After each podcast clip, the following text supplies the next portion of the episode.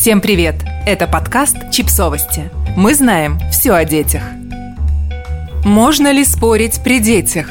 Возможно, у кого-то назрел вопрос – а как споры между родителями и другими членами семьи влияют на детей? Наверное, ничего хорошего.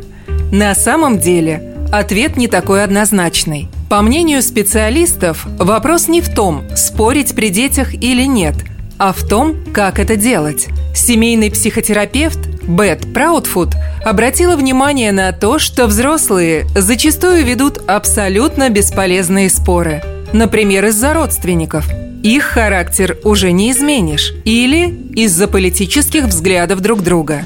Но в тех случаях, когда можно прийти к консенсусу, родители вполне могут продемонстрировать детям отличный пример того, как решать проблемы. Спор – это форма общения. Разногласия и необходимость прийти к соглашению естественны и являются частью семейной жизни, отметила социолог Пенни Мэнсфилд. Мэнсфилд обратила внимание на то, что самая распространенная ошибка родителей – начинать спор при детях, но завершать его где-нибудь в другом месте или в другое время. Детям полезно видеть перед своими глазами пример того, как найти компромисс. Как правильно спорить? Примите тот факт, что разногласия неизбежны, и научитесь вести себя во время спора сдержанно. Это трудно, а порой практически нереально, но лучше постараться ради ребенка. Сконцентрируйтесь на дыхании. Прежде чем ответить, сделайте несколько глубоких вдохов и выдохов. Если злость не исчезла, продолжайте дышать. Попробуйте взять себя в руки и контролировать свои эмоции. Выслушайте собеседника. Конечно, вам кажется, что оппонент стопроцентно виноват или неправ – и рассуждать здесь не о чем.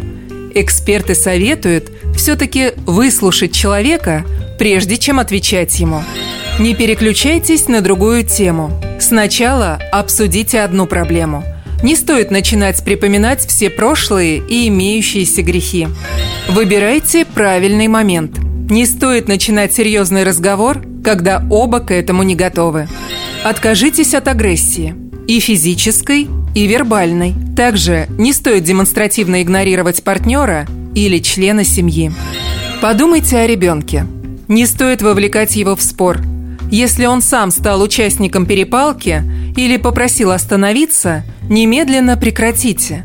Бет Праудфуд советует извиниться перед ребенком за то, что он оказался втянутым во все это. Напомните, что все друг друга любят и позвольте ему поделиться с вами своими чувствами. Когда все успокоятся, можно попытаться прийти к согласию.